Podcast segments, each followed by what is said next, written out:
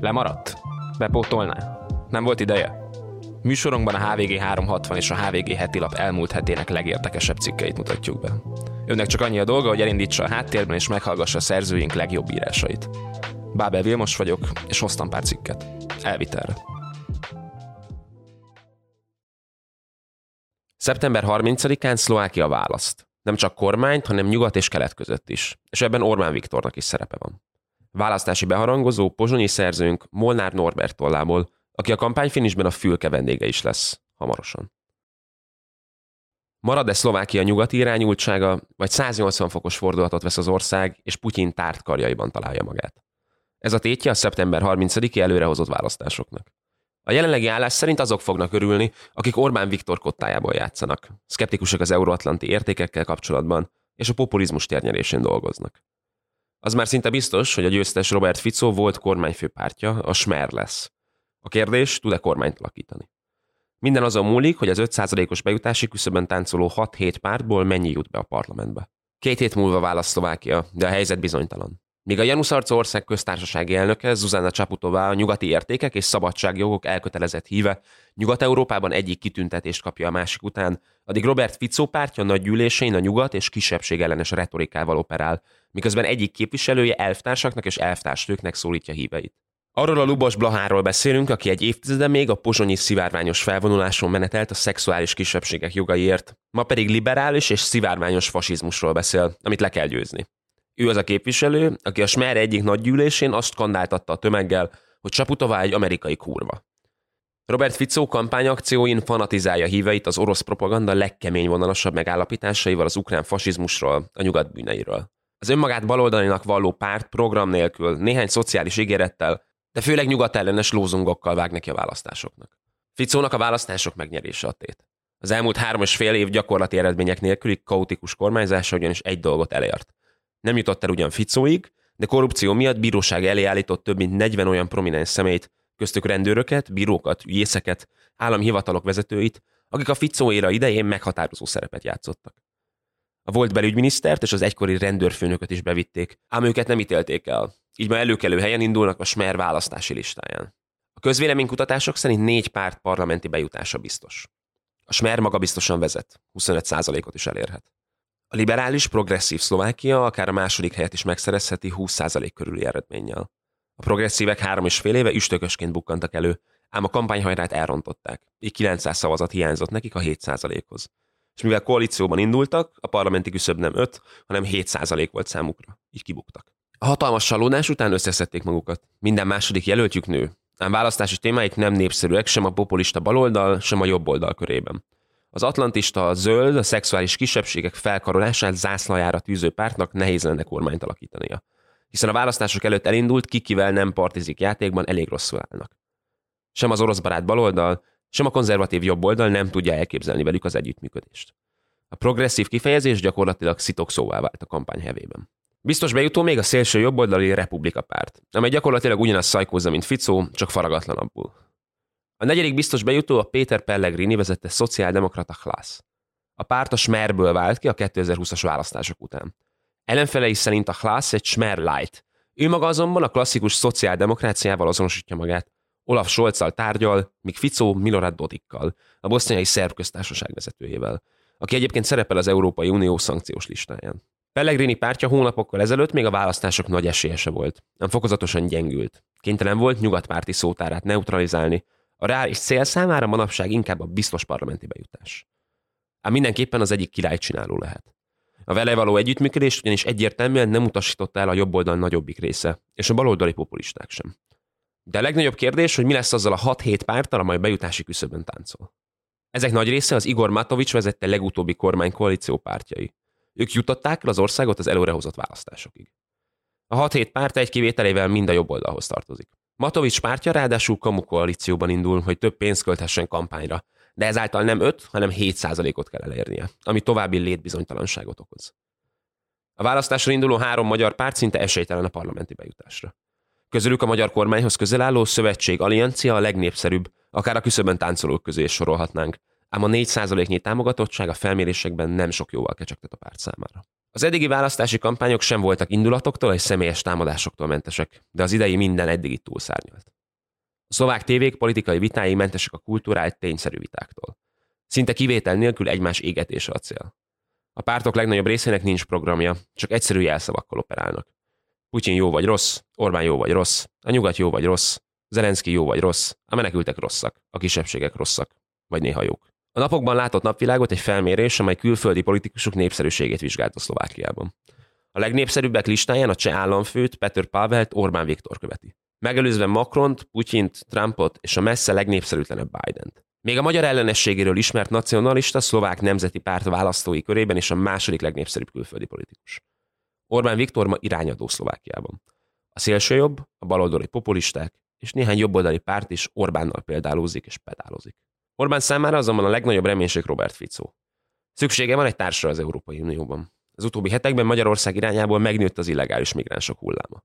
A téma, amely eddig nem létezett Szlovákiában, gyakorlatilag az első számú kampánytémává vált. Természetesen Robert Fico lovagolta meg a leghatásosabban a menekült hullámot. Kapóra jött neki. Ha visszakerül a hatalomba, jó példát talál a szomszéd. Az, hogy urbanizálódik-e Szlovákia vagy sem, ma már talán nem is kérdés. A kérdés az, hogy mikor. Előbb vagy utóbb. Hogy vagy? Tesszük fel, és kapjuk meg a kérdést nap mint nap. Kösz jól. Halljuk és válaszolunk rá legtöbbször. De mit jelent jól lenni? A HVG két hetente jelentkező podcastjában erre keressük a választ. Minden adásban megvizsgáljuk a fizikai és lelki egészség egy-egy területét, nem csak felvetve kérdéseket, de meg is válaszolva azokat. Műsorainkban tudományos és szakmai magyarázatot adunk a mindennapi well-being kihívásaira, és gyakorlati példákon keresztül segítünk, hogy lépésről lépésre tudatosabban érezhess magad a bőrödben, mind fizikailag, mind lelkileg. Én Bárhalmi Kata vagyok, a műsor házigazdája, ez pedig a Közjól, a HVG új Wellbeing podcastja. Nemrég egy szabolcsi kis település jegyzője paradicsom karóval vert meg egy helyit. Neki korábban a Facebookon fejezte ki nem tetszését, hogy a hátrányos helyzetű település polgármestere és fia is luxusautókkal jár, illetve komoly konfliktusba keveredett a jegyzővel is. A jegyző viszont állítja, valójában ő az áldozat. Csendes erdei MSR riportja Biriből. Szikrázóan süt a nap, amikor megérkezünk Birire. Az 1300 fős Szabolcs-Szatmár-Bereg vármegyei településre Nyíregyházától nem messze. A helyi iskola közelében állunk meg, akkor még nem tudjuk, hogy mivel a faluban minden mindennel összefügg, ennek az intézménynek is lesz még szerepe a történetünkben. Hétfő délelőtt van, óraközi szünet lehet, mert sok diák lézeng az iskola előtt a fák alatt. A csendesnek tűnő településen nehéz elképzelni, hogy két sorokkal arrébb Gyirán Zoltán, az 1998 óta hivatalban lévő jegyző nemrég paradicsomkaróval vert meg egy helyit, Orosz Attillát. A történtekre mindkét fél máshogy emlékszik vissza. Egy azonban közös nevező. Mindketten áldozatnak vallják magukat. Az egész ügy valahonnan onnan indult, hogy orosz egy Facebook posztban jelezte nem tetszését azzal kapcsolatban, hogy a település első embere és fia luxusautókkal jár, miközben Biri nem tartozik a gazdagabb községek közé. Sőt. Orosz azt is állítja, hogy a helyi iskolát működtető közös kincs oktatási szolgáltató közhasznú nonprofit Kft. diákszállás létesítésére kapott uniós támogatást, de a pénzből hivalkodó luxusvillát építetett a Szabolcsi faluban. Az iskolát egyébként a település polgármestere, a Fideszes Almási Katalin igazgatja. A közös kincs vezetője pedig a polgármester fia, a szintén Fideszes Szákú István önkormányzati képviselő. Orosz Attila az otthonában fogad minket, ami közvetlenül az iskola, a minden korosztályt lefedő, hosszú nevű Dankópista óvoda, általános iskola, gimnázium, szakgimnázium, technikum, szakképzőiskola és kollégium Katica bölcsöde szomszédságában van. Az intézmény célközönsége elsősorban olyan hátrányos helyzetű roma fiatalok, akik esetleg már több iskolából is kiullottak. Programunk egyfajta alternatíva az iskolát, mint intézményt sokszorosan kudarcként megélő fiataloknak. Ezáltal lehetővé válik számos kallódó fiatal reintegrálása az oktatási rendszerbe, miközben a település érdekei is a legmesszebb menőkig érvényesülnek. Olvasható az iskola honlapján. Attilával egy héttel a történtek után találkozunk. A férfi testén még mindig látszanak a jegyző által elkövetett bottal verés nyomai. Zolival egészen baráti volt korábban a kapcsolatom. Nem volt köztünk semmilyen konfliktus. Csendes embernek ismertem meg. A féle szürke hivatalnoknak tűnt. Kezdi Attila, miközben Iker fiai felmennek az emeletre. A fiúk azért vannak itthon, mert az egyikük műtétre vár. Az pár hét múlva esedékes. Addig viszont nem mehetnek iskolába, mert a beavatkozás előtt nem lehetnek betegek. Az autószerelőként dolgozó férfi hat évvel ezelőtt költözött családjával Birire, Még egészen új volt ott, amikor elindult a 2019-es önkormányzati választásokon képviselőjelöltként, azonban nem jutott be a testületbe. 83-an húztak x a neve mellé, ezzel ő kapta a legkevesebb szavazatot. A faluban többen azt beszélik, hogy az egész cirkusz a politikáról szól. Azt gondolják, a férfi újraindulni akar. Ő azt mondja, ez nem igaz. Állítja, amikor ide költözött, nem volt senkivel összetűzése. A bajok nagyjából két és fél évvel ezelőtt kezdődtek. Attila és családja ugyanis másfél évre elköltözött. Otthonukat kiadták albérletbe. Amíg nem voltak itt, a polgármester az iskola telkén, ami közvetlenül Attila kertje és ingatlan mellett található, elbontatott egy épületet, amelynek a bontási törmelékét Attila kertjében rakták le a munkások. Az albérlők nem szóltak a polgármesternek. Én amikor visszaköltöztem, szóvá tettem. Kértem, hogy vigye el a szemetet. Idővel össze is szedték azt, de nem maradéktalanul. Mai napig találok betondarabokat a földemen. Állítja Attila. A falubeliekkel beszélgetve úgy tűnik, egyesek azt tapasztalják, hogy Attila nem tudott beilleszkedni a közösségbe. Nem iszom alkoholt, ezért velem nem találkoznak a kocsmában. Nem dohányzom, ezért nem fordulok meg a dohányboltban sem. A gyerekeim pedig nem a helyi iskolába járnak, hanem egy Waldorf intézménybe, mondja Attila. Nem segít a helyzeten az sem, hogy a férfi nyíltan hangoztatja a véleményét a településvezetésről, amit sokan nem mernek vagy nem akarnak megtenni, mert az emberek jelentős része olyan helyeken dolgozik, ahol végső soron a munkáltató a polgármester vagy annak fia. Ilyen például az említett iskola, az önkormányzati hivatal, vagy a részben uniós támogatással épített luxusvilla, a Le Kúria. A konfliktus, amelyből azóta rendőrségi ügy lett, mivel mindkét fél feljelentést tett testi sértés miatt, egy internetes kommentháborúval kezdődött. A jegyző azt állítja, hogy Orosz Attila falopással vádolta meg őt. Ezt kérte számon a neten ő és a felesége. Orosz azonban azt mondja, nem ő, hanem valaki más posztolt arról, hogy a jegyző lopja a fát egy önkormányzati tulajdonú erdőből. Minden esetre a vége az lett, hogy orosz megjelent a jegyző háza előtt, és feldúlt állapotban volt a kérdőre az éppen otthon lévő Gyirán Tóth Mariannát, majd pár nappal ezután jött a karósverés. A posztokat már letörölték, de mivel az ügyben nyomozás indult, remélhetőleg idővel tisztázódnak a vádak. Biriben elmentünk a községházára, és a jegyző nyitott ajtókkal fogadott. Már szóltak, hogy jönni fog, mondta. Majd a fotós kiküldve csak engem engedett be az irodájába. Girán gyorsan leszögezte, hogy nem kíván nyilatkozni. Megítélése szerint a Blick és a Son alaposan körbejárták a témát, az említett lapoknak tehát nyilatkozatán kívül többet nem szeretne elmondani. Pár percig azért beszélgetünk. Megmutatja azt a videófelvételt, amin Attila látszik, hogy csikorgó kerekekkel, sötét színű Volkswagen bogarával megáll a jegyzőháza előtt, majd az utcáról elkezd kiabálni a jegyző feleségével, aki a ház bejáratánál a kerítésen belül tartózkodik. A felvételen Attila valóban ideges. Ekkor már napok óta tartott a kommentháború. Hallatszik ezen kívül az is, hogy a jegyző felesége nevetgél és tapsikol, tisztában lévén azzal, hogy Attiláról kamerafelvétel készül. A jegyző felesége a felvételt később orosz tudta és beleegyezése nélkül nyilvánosan közzétette. A jegyző azt állítja, hogy a felesége nagyon megrémült Attilától, és csak azért tapsol, hogy megnyugtassa a karjában lévő három éves gyermekét. De hogy ilyet az meg. Ott vigyorgott meg tapsikált mondta később erről lapunknak egy szemtanú a jegyző feleségére utalva. Attiláról nem csak ez a felvétel került ki az internetre. Az elmondása szerint a jegyző a férfi pontos lakcímét, és ezt is nyilvánosan kirakta egy hozzászólásban a Facebookra, hogy milyen jogcímen él az otthonában. Orosz sérelmezte az adataival való visszaélést, ezért egyik reggel, amikor a jegyzőjük óvodába vitték gyermeküket, személyesen ment oda hozzájuk. Mivel a férfi az intézmény mellett lakik, látta, mikor érkeznek meg gyirálnék. Innentől kezdve megint más forgatókönyveket hallottunk a történtekről. A jegyző szerint Attila fenyegetően lépett fel ellene, így ő beszállt a kocsiba, és elhajtott a közeli hivatalba. Attila autóval utána ment, és a jegyző verziója szerint rátámadt, folytogatni kezdte. Ezért ő csak önvédelemből vett ki az autójából egy karót, amivel végül ötször ütött Attilára, kétszer a kezére, háromszor a vesetájára. Attila ezzel szemben azt állítja, hogy ő csak ellökte magától a jegyzőt. Tehát cáfolja, hogy a jegyző tette önvédelem lett volna. A férfi elmondása szerint a jegyző, miközben verte őt, azt kiabálta, hogy Attila egy jobbágy, és takarodjon vissza a putriba. Az ügy érdekessége, hogy a jegyző korábban úgy nyilatkozott, a paradicsomkaró, ami lényegében egy 50 cm-es bot, csak azért volt a kocsiában, hogy kitámassza a meghívásodott csomagtartóját. Nem sokkal az eset után Gyirányról a Blick egy olyan fotót közölt, amelyen tökéletesen működő, segítség nélkül nyitva lévő csomagtartója mellett áll. Amikor először elmegyünk a polgármester által igazgatott iskola előtt, egy nő feldult és szigorú arccal siet hozzánk ki a dankóból. Mint mondja, ez egy iskola, közterületen állunk, és arról érdeklődik, hogy mit keresünk itt. Miután megkérjük, hogy mutatkozzon be, elmondja, hogy az iskola egyik dolgozója, és úgy tűnik, nyilatkozni nem szeretne, ezért továbbállunk. Egy-két a Dankó előtt álló pedagógus kérdezzük az esetről, ők azt állítják, hogy Attila egy agresszív ember, akitől sokan félnek. A jegyző pedig csak védekezett, nem támadott. Megkérdezheti a gyerekeket is, látták ők is, mi történt. Ahogy sétálunk a faluban, azt tapasztaljuk, hogy az iskolai dolgozókat leszámítva az emberek nem beszédesek. Van, ahol még a függönyt is elhúzták, ahogy bekanyarodtunk egy másik utcára. Ismerem az Attilát, jó ember. Kedves. Nincsen vele baj. Nekem sose volt vele konfliktusom. Mondja egy asszony, aki szerint a falubelieket nem veti fel a pénz. Ha vásárolni megy, ő is látja, hogy itt az emberek szegényebbek. Mivel az utóbbi időszakban megjelent több olyan cikk, amely szerint Attila gyakorlatilag rettegésben tartja a falut, ezzel a kérdéssel fordulunk egy másik helyi lakoshoz. Rettegésben? No, no, nem úgy van az, ahogy mondják.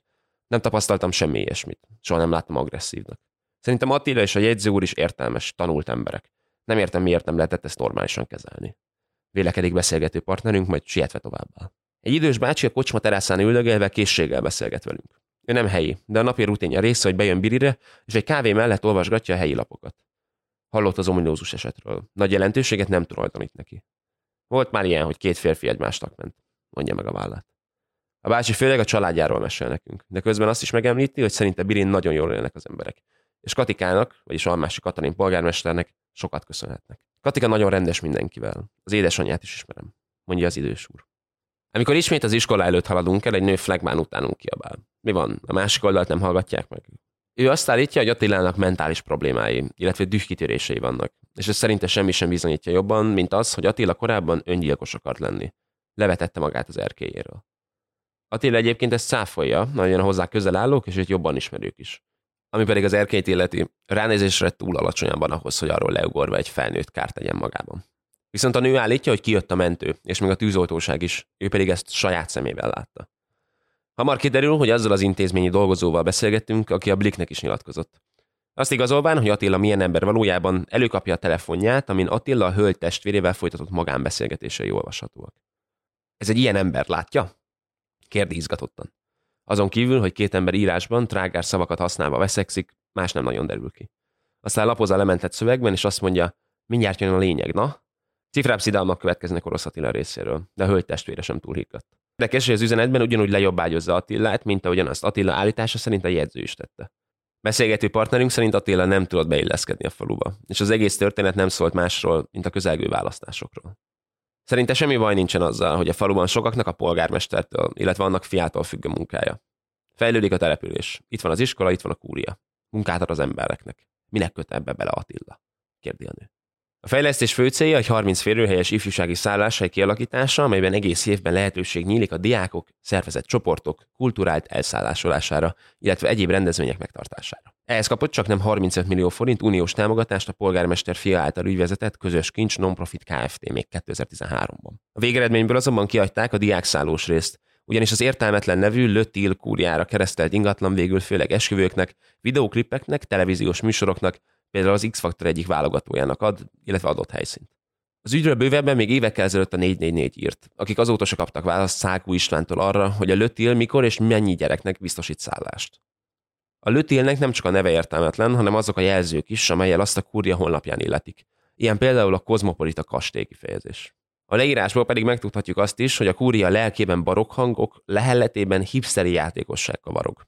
Ami a Dankó iskolát illeti, szintén a 444 szúrta ki, hogy annak működésében több ponton talált az állami számvevőszék visszásságokat. A 2017-es jelentés szerint az iskolát fenntartó közös kincs az állami támogatásoknak egy részét nem adta át az iskolának. A közpénzek elköltéséről pedig nem vezettek megfelelő dokumentációt. Attila egyébként erre az esetre utalt, amikor a botrány kirobbantó Facebook posztjában a következőt írta a polgármester és annak fia által használt luxusautókkal kapcsolatban. Nekem ezzel az a bajom, hogy szerintem az autók abból az iskolából vannak, amit kicsaltak a falutól, vagy abból a kúriából, amit gyermektábornak építettek. Gyerek soha nem táborozott benne, fogalmazott. Á, oda Birisi lakos csak úgy nem mehet be, kivéve, ha ott dolgozik. Mondja a HVG-nek az egyik helyi a Lötil kúriáról, ahol egyébként már köztestületi üléseket is tartottak. Az épület megálmodója a polgármester fia, aki a legkevesebb 181 szavazattal jutott be 2019-ben a testületbe. A testületi jegyzőkönyvek alapján azonban az esetek nagy részében nem vesz részt az üléseken. Neve mellett az igazolt hiányzás mindig szerepel. A testületbe 2019-ben a Fideszes polgármesteren és fián kívül csak függetlenek kerültek be, majd egy időközi választás után a mi épes Tóth Béla is a testület tagja lett. Őt kerestük, de lapunknak nem kívánt nyilatkozni. Minden esetre úgy tudjuk, hogy a testületi tagok harmóniában dolgoznak együtt a Fideszes vezetéssel. Megkerestük a másik Katalin polgármestert is, de nem akart nyilatkozni. Az elmúlt években, ahogy oly sok minden, a kultúra is legtöbbször politikai kontextusban jelent meg a hírekben. De hogy egyre inkább a közéleti kérdések kerülnek a színpadra, annál kevesebb szó esik arról, mi történik a közönséget a művészektől elválasztó vasfüggöny mögött. A HVG új podcastjében pont ide utazunk. A Vasfüggönyben országszerte ismert alkotópárosokkal beszélgetünk minden második héten, kezdve színészektől, színházi rendezőktől és filmkészítőktől, zenészeken, írókon és képzőművészeken át egészen a művészetoktatókig, hogy megtudjuk, mit jelent a szabad és független művészet a mai Magyarországon. Honnan lehet inspirálódni a rohanó és válságokkal teli mindennapokban? Hogyan telnek a napjai egy művésznek? Miért érdemes a 21. században alkotni? Hogyan lehet értéket teremteni a TikTok korszakában? És mit ad a mai világnak a jó művészet? Az első évadban ezekre a kérdésekre keressük a választ. Én Kovács Bálint vagyok, ez pedig a Vasfüggöny, a HVG kulturális podcastje. Miközben az állam egyik kezével demográfiai csúcsot szervez, a másikkal közvetve olyan köröket támogat, amelyek tovább mélyítik a nemek közti egyenlőtlenséget. Martini Noémi írása a férfiak klubjáról. Buzé vagy, hangzik Secretman híres dalának refrénje, ha férfiak érzelmeiket nem titkolva elsírják magukat a székelyföldi Gyergyó Szent Miklóson.